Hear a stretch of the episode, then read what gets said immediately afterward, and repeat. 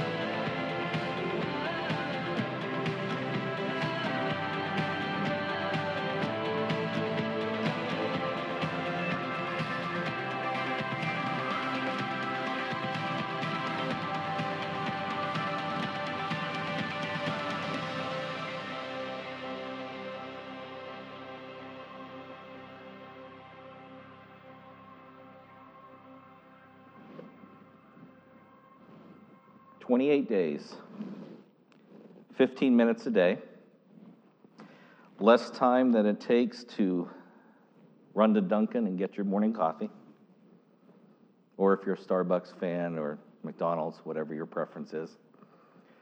28 days, 15 minutes a day, less time than it'll take to rewatch the first season of Lost. If you're like me, you're in a real show, show hole this year with Netflix. Things are just starting to come back around. You've had to go back and find some other things to watch to, in your uh, downtime. But 28 minutes, 28 days, 15 minutes a day. I, I wonder what would happen if we would commit the next 28 days, just 15 minutes a day, for something different in 28 days. Does anybody know what 28 days from now is? Pentecost, yes, thank you. I'm glad somebody knew.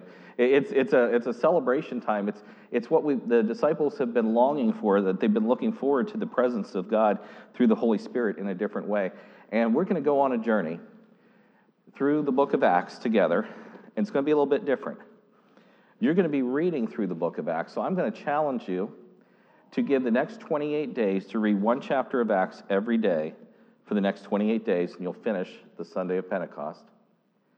And you're going to hear up here on Sundays readings from the book of Acts. But we're going to take a parallel journey, sometimes through the Old Testament, looking at what God did in his power and his presence in people's lives. This is a journey that I guarantee you will be life changing if you invest 15 minutes a day for the next 28 days. You will not be the same. We're going to talk about this idea of living in God's presence. Today, we're going to talk about asking for God's presence, a story found in, in Exodus 33. And, and I want to talk over these next few weeks about the presence of God in our lives. What does it really mean to live in God's presence?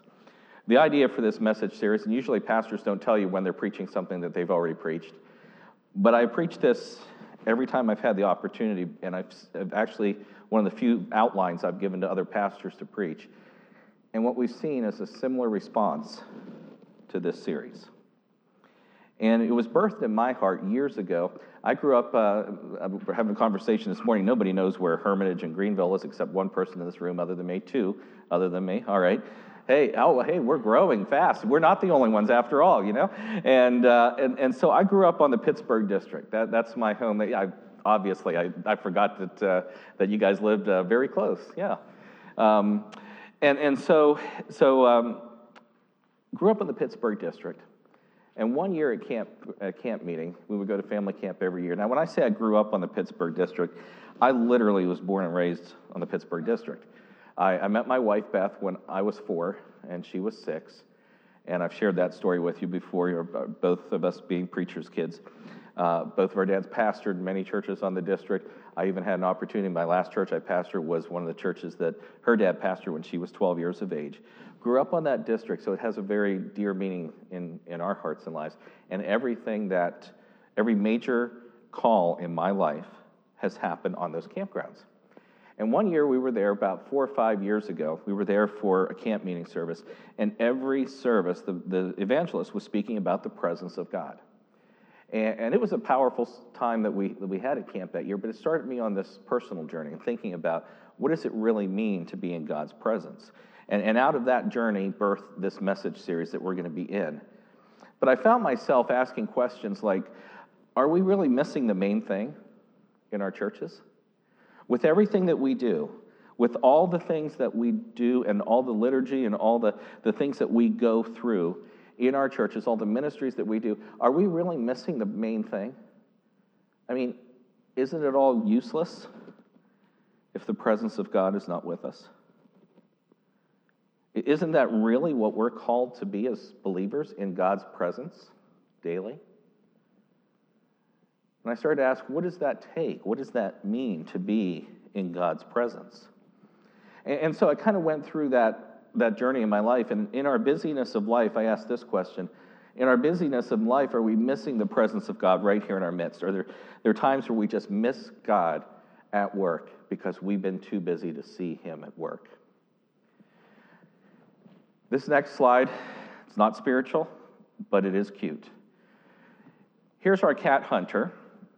Now, for those of you who are trying to figure out this picture, that is a full carry on luggage uh, size, the biggest that you can carry onto an airplane. That's how big our cat was. He every time we were packing for a trip, Hunter would like to get in there, and uh, we took us a while to get him back out to be able to pack our things in there. But he always wanted to come along on, on trips with us.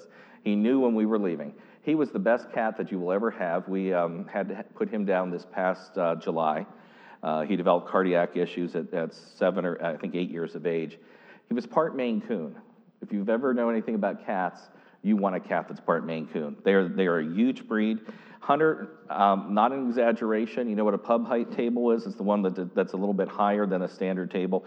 If he wanted something on the table that was in six inches of the side, he could reach up from the floor and pull it down. If he wanted something off of your kitchen counter, he didn't have to jump up. He could reach up and pull it down. This is a big cat. When I would hold him, I'd hold his bottom here. His head and shoulders would be back over top of me, and he was not stretching out at all. That's how big he was. And, uh, in this picture, he's about 16 and a half pounds, and that is lean muscle. Big cat. Most lovable cat you'll ever meet. Well, you'll never meet him, but he would have been the most lovable cat you would have ever met. Uh, every, every time anybody came to our house, he was the topic of the, the, the center of the, the topic of conversation because he would always greet everyone. And he would be by their side and people that didn't like cats fell in love with hunter. And uh, one day i'm sitting in a chair minding my own business and hunter is up on the back of the chair sitting like right over my right shoulder and I don't know what happened. I can't remember her other cat batted a toy by that he wanted, or he would just uh, occasionally get a spur of energy and want to go play. But he saw a toy. Now, again, he's sitting right here by my head. He spies a toy down there on the floor, and he says, I'm going to go get it. And he launches himself, full, full speed, 16 and a half pounds. What he didn't calculate that between his body and the toy was my head.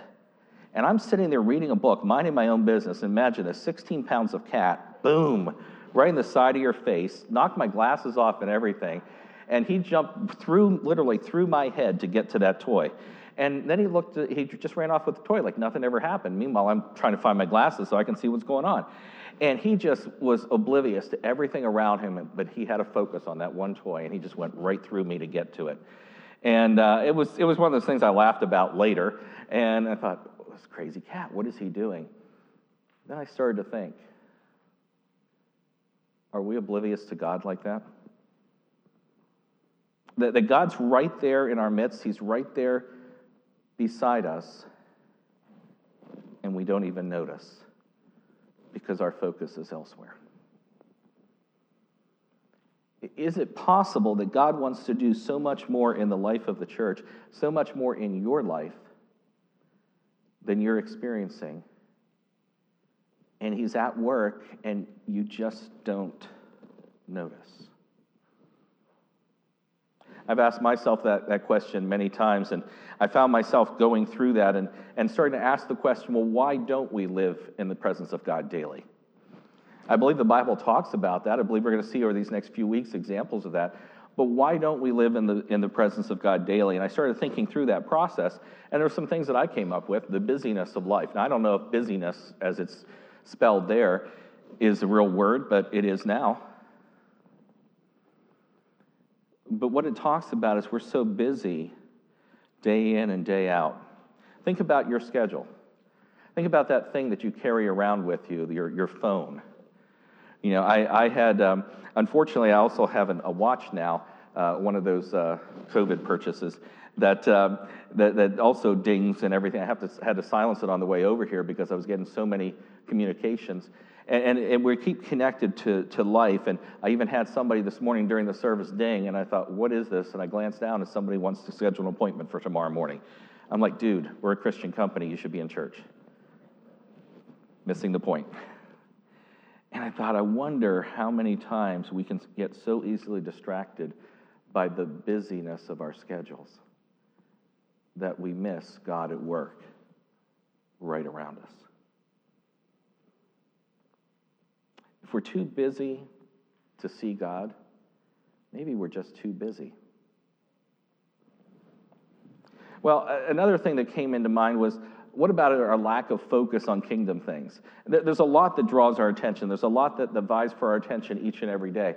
There's so many things that, that, that we do and we have in our schedules that, that really get our focus elsewhere. You know, we have to sleep. We get that. We need a good night's sleep. We have to uh, have work. We have to have a job. Because the funny thing, if you don't have a job, many have discovered this past year, if you don't have a job, it's kind of hard to pay the bills and get the food in the house. And when everything is ripped out from under you, your focus is elsewhere. I wonder how many times this past year we focused on the things of COVID and forgot that in the midst of everything that we've gone through that there is a God who's still at work and in charge. You see, it's so easy to get our focus on other things, isn't it? It's so easy to get our focus on our schedules for this week or that project that we have upcoming or those appointments or, or, or those things that we have this week that are right there at the forefront of our lives. It's so easy to get focused on our families. That's a good thing. A lot of this is good stuff. But it's so easy to get focused on so many other things than God's kingdom at work around us. Sometimes we just don't care enough. Now, notice I didn't say we, don't, we just don't care, we just don't care enough. I, I think there are times in our lives that with so many things competing for our attention, we just haven't placed a high enough priority on the things of God. I remember a day where, uh, as, a, as a, a young, um, an older uh, child and young teenager, where my life literally centered around the church and the things of the church. And I patterned my life around the things of the church. And what I've seen over the years, fast forward now another 30, 40 years, and what I see is the, the church fits into wherever we have life, wherever we have an opening. Wherever, and now I'm not saying we should go back to the good old days, because remember I told you, the good old days, they're, they're just old. They weren't that good, as good as we remember them. They were good, but they weren't as good as we'd make them out to be. Sometimes they're just old, and we do need to change, and I get that. But I think our change has come from the point of God being first and everything else being peripheral to God being part of the peripheral. And that we just don't care enough about God's priority in our lives that we have lost that centrality of who He is. Well, I think another reason why we just don't live in the presence of God daily may be the fact that we have bad habits. We just have bad habits that have, that have creeped into our lives, that, and, and they might be good habits that are bad. And from the standpoint, they might be good habits, things that we like to do, things that we do on a regular basis that aren't in and of themselves bad, but they're bad because they keep us from the best. God wants to be the best in our lives. And I think sometimes we've so crowded him out that we get into these routines. You, you know, uh, I'm, I'm, not going to ask for a show of hands, but some of you prefer to get up in the morning and spend your time with God.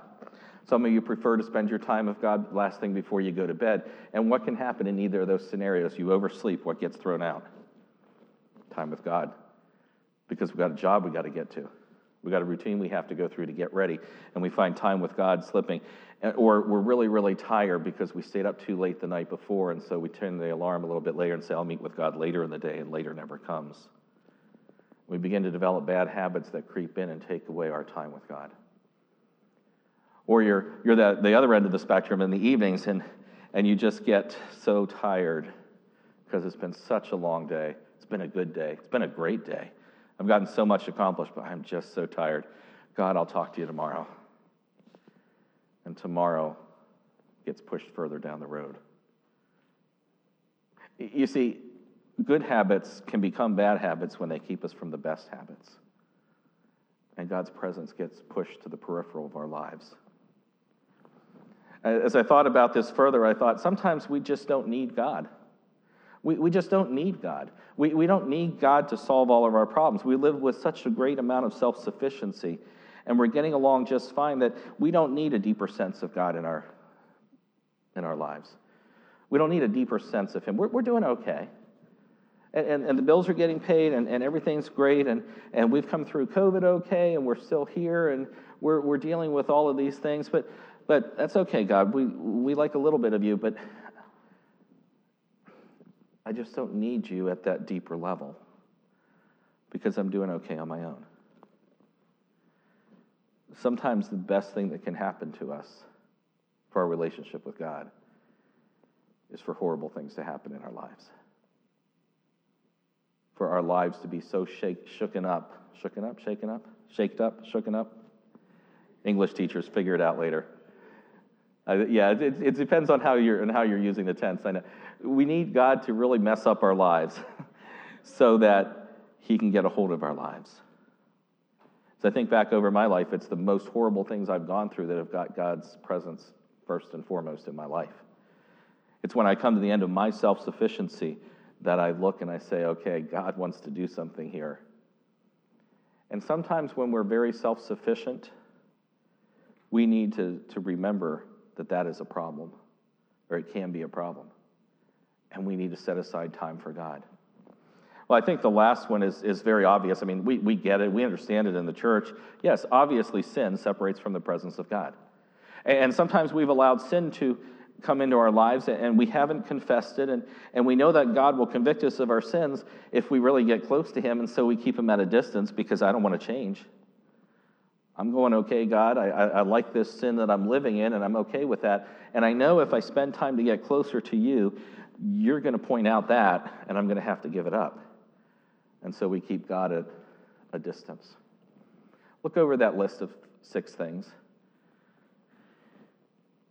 Which one is keeping you from living daily in the presence of God?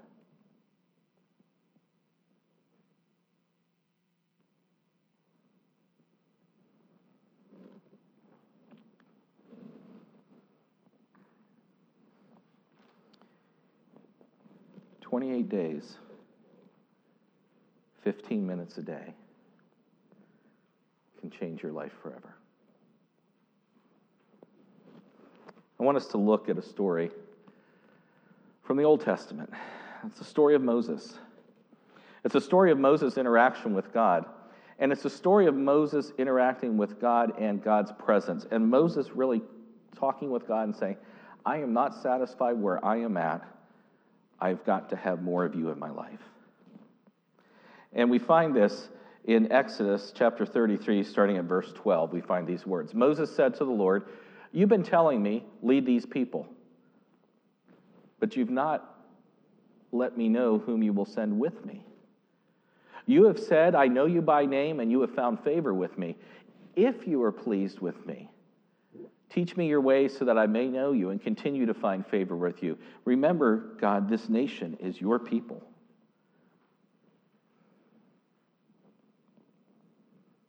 The Lord replied, My presence will go with you, and I will give you rest. Then Moses said to him, If your presence does not go with us, do not send us up from here. How will anyone know that you're pleased with me and with your people unless you go with us? What else will distinguish me and your people from all the other people on the face of the earth? And the Lord said to Moses, I will do the very thing you have asked because I am pleased with you, and I know you by name. Now, that sounds pretty good so far, right? Now look what Moses does. Moses says, Now show me your glory. It's not enough for you just to go with me, God. Show me your glory. And the Lord said, I will cause all my goodness to pass in front of you, and I will proclaim my name, the Lord, in your presence. I will have mercy on whom I will have mercy, and I will have compassion on whom I will have compassion. But, he said, you cannot see my face, for no one may see me and live. Then the Lord said, There's a place near me where you may stand on a rock. When the, my glory passes by, I will put you in a cleft in the rock and cover you with my hand until I have passed by. Then I'll remove my hand, and you will look at and you will see my back, but my face must not be seen. It's an interaction between Moses and God. I, I think it's an, an interaction that is very personal, very bold, and yet very sensitive to wanting more of God in his life. So, what is happening here? Just a couple observations from Moses. Moses was tired of leading without the presence of God. Now, you got to understand the background. You got to understand where Moses has been coming from. He, has been going through leading these people out of Egypt, and, and all of this is coming there. To the foot of the mountain, he goes up to the mountain to get the tablets. He comes down, and he finds that sin has engulfed the camp. They build a golden calf, and they're worshiping the golden calf because Moses was gone too long. You know, talk about lack of patience, lack of following God's commands. They, they, they're worshiping this golden commandment. Moses gets so mad, he throws the tablets down, and they're broken and, and broken to pieces. And the Ten Commandments that God gave Moses on the mountain are gone. That's the setting. Moses goes back up on the mountain. He intercedes for his people because God had removed himself from their presence. Now, think about that for a moment. Here's a people that have seen everything. They, are seeing God do some amazing things. They, they saw the, the, the 10 plagues hit Egypt, and they, they saw how God protected them from all of that and led them out, and their backs against the Red Sea, and the Pharaoh's armies coming after me. I keep, keep going back to the to that uh, the lyrics of Pharaoh, Pharaoh, um, and, Moses is, is got his people up against the Red Sea, and God says, "I'm not going to take care of you that way. Watch what I do." And he stands between the nation of Israel and Pharaoh and his army, and he parts the Red Sea. And they see all of these things happening. They see God doing some amazing things in their midst. And they come to this mountain, and Moses says, Hold on, guys, I got to go talk to God. I'll be back. And they forget all about God because Moses has gone too long. And because of the sin in the camp, God's presence had been removed from their presence. God literally had removed himself because of their sin and their disobedience. And so Moses is like, God, I, am not going to go any further without your presence. This is wrong. I can't do this. But God removed himself because we know that sin, God cannot tolerate sin in his presence. And if he were to stay with them, it was actually his removing his presence was an actual means of grace. Because if he had stayed there and sin going on around him, he would have had to, to kill them. Because the two cannot stand together. And so he removed himself as a protection uh, on his people, and, he, and so that he didn't destroy them for their sin. And an angel was leading toward the promised land, and Moses comes before God, and all of this is happening. He says, God, I am tired. I am tired of leading these people without your presence with us. Not only am I tired, I'm not willing to take another step unless you go with us. Think about that. Moses, almost face to face with God, as close as you can get and live, says, I've got to have your presence with me. When was the last time that you cried out to God like that? I've got to have your presence with me. In my life, in our church, I've got to have your presence. I'm tired of going alone. Well, we also see here that Moses asked God for God's presence. He asked God for his presence to be restored to the nation of Israel. He says to God, These are your people. These are the people that you have called me to lead, but they are your people and we need your presence. And he boldly asked for God's presence to be with the nation of Israel. But not only that, he doesn't want to move forward without God's presence. He said, We're here where we are. We're at the foot of the mountain. I'm up here talking to you now again, and we've been through all this sin and this disobedience, and, and I get that, but these are your people, and I don't want to move another step without your presence. In essence, Moses is saying to God, If you're not willing to go with me, then don't send us forward. Because he wanted everyone to know it was God that was leading them and not a man named Moses. He's pleading on behalf of his people. And, and, and Moses is saying this interaction with God, he's saying, I, I don't want to go forward because I don't want to do this anymore in my strength. I don't want to be the leader. You are the leader. And I need the people, not just of our nation, but of every nation, to know that it is God, Yahweh, the Almighty, the I am who I am, that is leading us. And I'm not going to move forward without your presence. Do you see the desperation in Moses' life? He's come to the place where he said, I can't go another step absent of the presence of God in my life. I wonder how many times we come to that place with God where we realize that we've been going it alone serving Him, following Him, uh, uh, yeah, but it's been so long since we've seen your presence at work, since we've sensed your presence. And I'm not ready to go another step with you, God, until your presence is here with me. When we get to that point of our lives, it's amazing what God can do. Moses didn't want to move forward without God's presence. And Moses makes this appeal to God based on his integrity, based upon Moses' integrity. Moses says to God, You, you said you're pleased with me, that, that you know me by name, that you're pleased with me. If you are pleased with me, teach me your ways, because I want to know so much more. And, and, and, Moses kind of turns the, the, the, words of God right back on him and said, If you're really pleased with me, if you really know me by name that you said you do, and I believe that, then teach me more about you because I need to know more. I am not satisfied where I am. I've got to know more about you. Teach me more based upon who I am and where you brought me to today. And He longed for a deeper presence of God in his life. And then God grants Moses his request because God was pleased with him. It's interesting that, that the, Moses is making this big appeal to God, and, and, and, God says, Okay, Moses, this is what you want. You want more of my presence? You want to sense more? You want to grow more in, with me? That's fine. I'm all in, in on that because of who you are. I will do that. And God was pleased with Moses and answered his request. His bold request. Here he is in the presence of God saying, It's not just enough for me to go back down and do what you told me to do, God. You've got to come with me and I need to sense your presence, and you need to be there with your people to lead. And by the way, God, I need to be more in your presence. I need to know more about you. I need you to teach me more. And if I really am the leader that you've called me to be, the person that you've called me to be, then I need you to do that. And he's pouring out his heart to God. And God says, Okay, Moses, I'll do that. I'll give you more of my presence. I'll, I'll lead, I'll come back and restore my presence to the nation of Israel. I will come back and, and we together will move forward and people will know, every nation on earth will know that I am your God and you are my people. And I will do all that. And Moses could have gone home and said, It's been a good day with God. I've got everything I asked for. God's going to come back to people. He's going to come back in spite of our sin and disobedience, in spite of, in spite of that calf thing and the broken tablets and all of that. God's going to come back and he's going to restore his presence in our midst and, and things are going to go good. But Moses wasn't satisfied there. You see, Moses had one more thing in mind. He makes a big ask of God.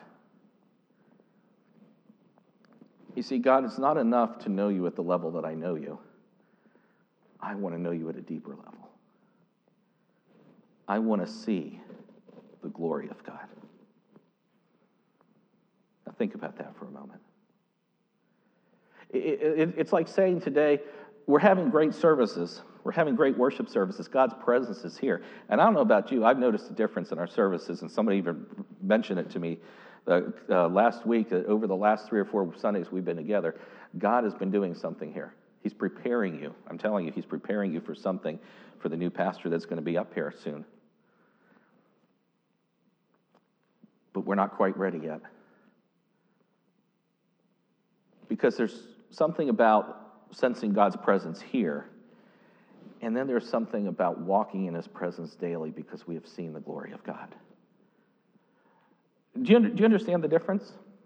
I'll take you back to when our denomination was formed, late 1800s.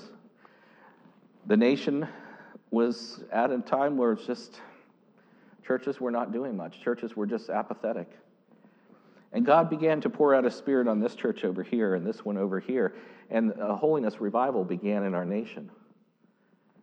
And literally, churches came together and formed the Church of Nazarene. I'm not going to give you the big, you know, this group from here met that, and that group, and that, and this, that, and the other.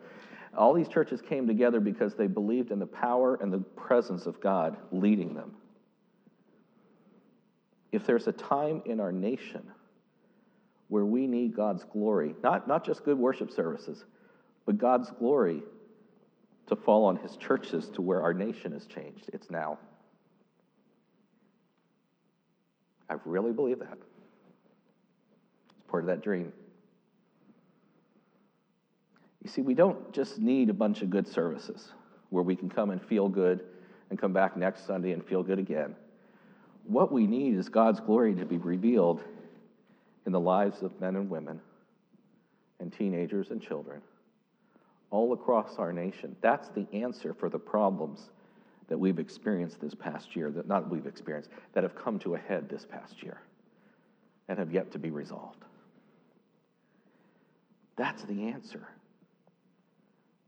What would happen if everybody in our churches in America would get on their knees before God and say, Not going any further without your presence.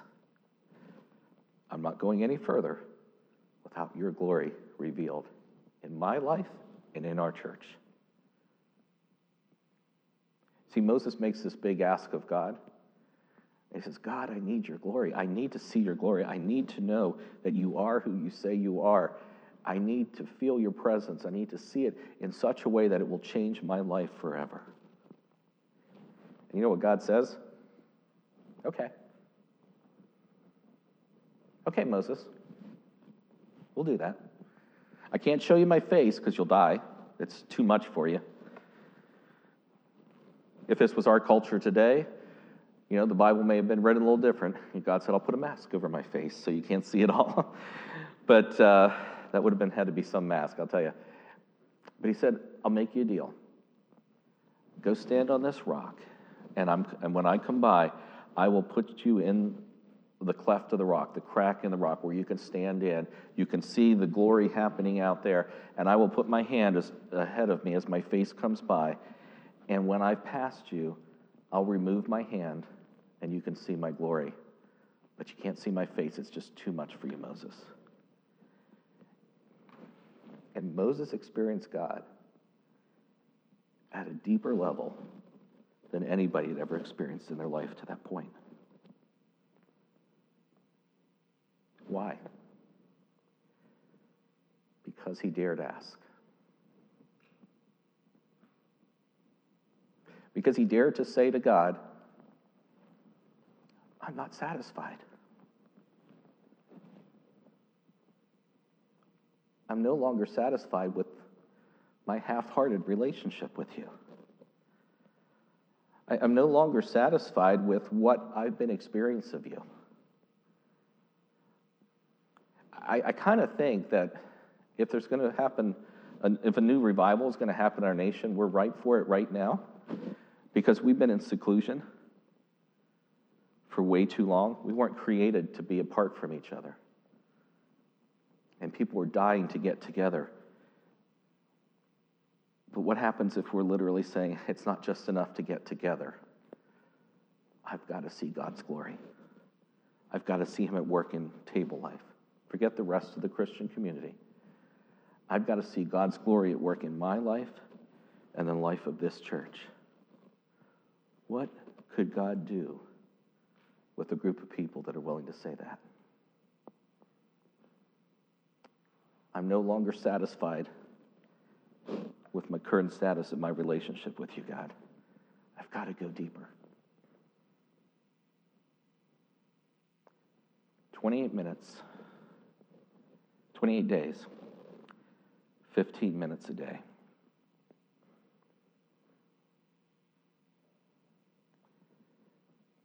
Before we get to what that means, I want to ask you are you longing for more of God? Are, are you no longer satisfied with where you're at in your relationship with Him? Would you be daring enough over the next 28 days to say to Him daily, I need more of your presence in my life? Now, one of the things that I've noticed that COVID has done in our churches, which I don't like, it's kept us from using the altar like we had before. Calling people to come up because, you know, what do you do? Three people here, three people there to stay six feet apart. Nobody can come pray with you. So, what I'm going to ask you to do for the next few moments is if you are willing to say to God, I don't know what this looks like.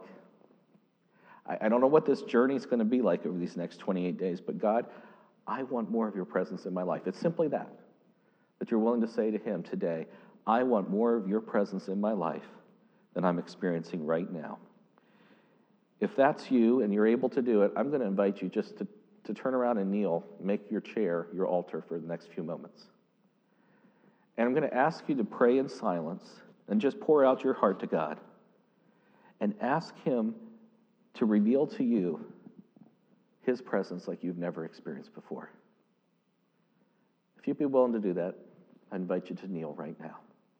And then after a few moments of silent prayer, or if you want to pray out loud to God, that's okay too, then I'll close this part in a word of prayer. If you'd like to do that, go ahead.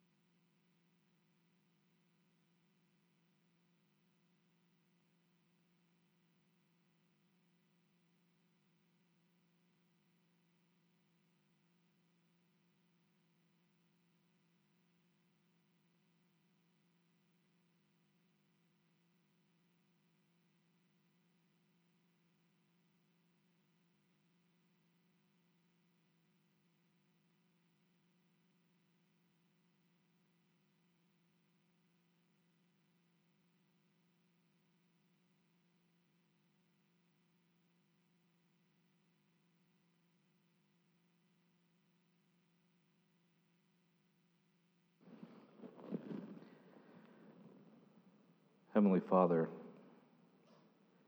thank you for your presence in this place today. I, I thank you for the way that your Holy Spirit has been revealed as we've worshiped you, as we've read Scripture and spoken aloud the 23rd Psalm. Father, I thank you for the story of Moses and how that will impact our lives. Because, like Moses today, Father, dozens of people are kneeling in this place, or, or if they can't kneel, they're leaning forward and praying and just saying to you, I'm no longer going to be satisfied with my experience of you. I want more. Maybe want is the wrong word. Maybe it's we need more. We need more of your presence in our lives. We need more of your leading in our lives. We need to focus on you more than we ever have. And we need to see your glory at work in our lives. Father, we, we pray for prayer requests every Sunday and throughout the week. We need to see some miraculous healings. You are a God of miracles. We need to see that again. Father, we need to see a nation healed, not just physically from a pandemic. We need to see our world healed from that. But we need to see a nation healed of racism, of intolerance where we no longer can talk about things. But if you disagree, you're no longer my friend and I will never talk to you again. That needs to stop. We need your healing. And Father, all the government programs that man invents are not going to solve that problem because it's a spiritual issue that only you can solve. So, would you reveal your glory in our lives personally, in our church? And Father, would you raise up, could we be bold enough to ask you to raise up pockets of believers around our country that would be willing to say, no more business as usual. I want to see God's glory.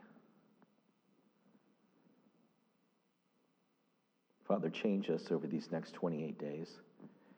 Challenge us and change us like you have never done before.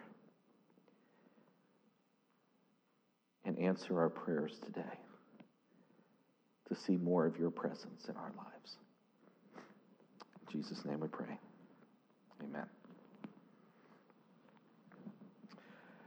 You'll see on the screen a question Will you see God's presence in your life over the next 28 days? What I'm going to ask you to do is it's interesting that we're talking about the book of Acts leading up to Pentecost, the early church. The book of Acts has 28 chapters.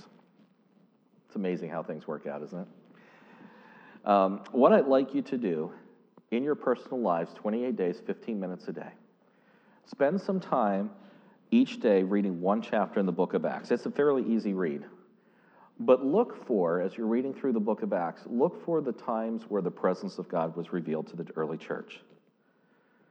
Look for the things like the Holy Spirit and, and see how God was working in the early church.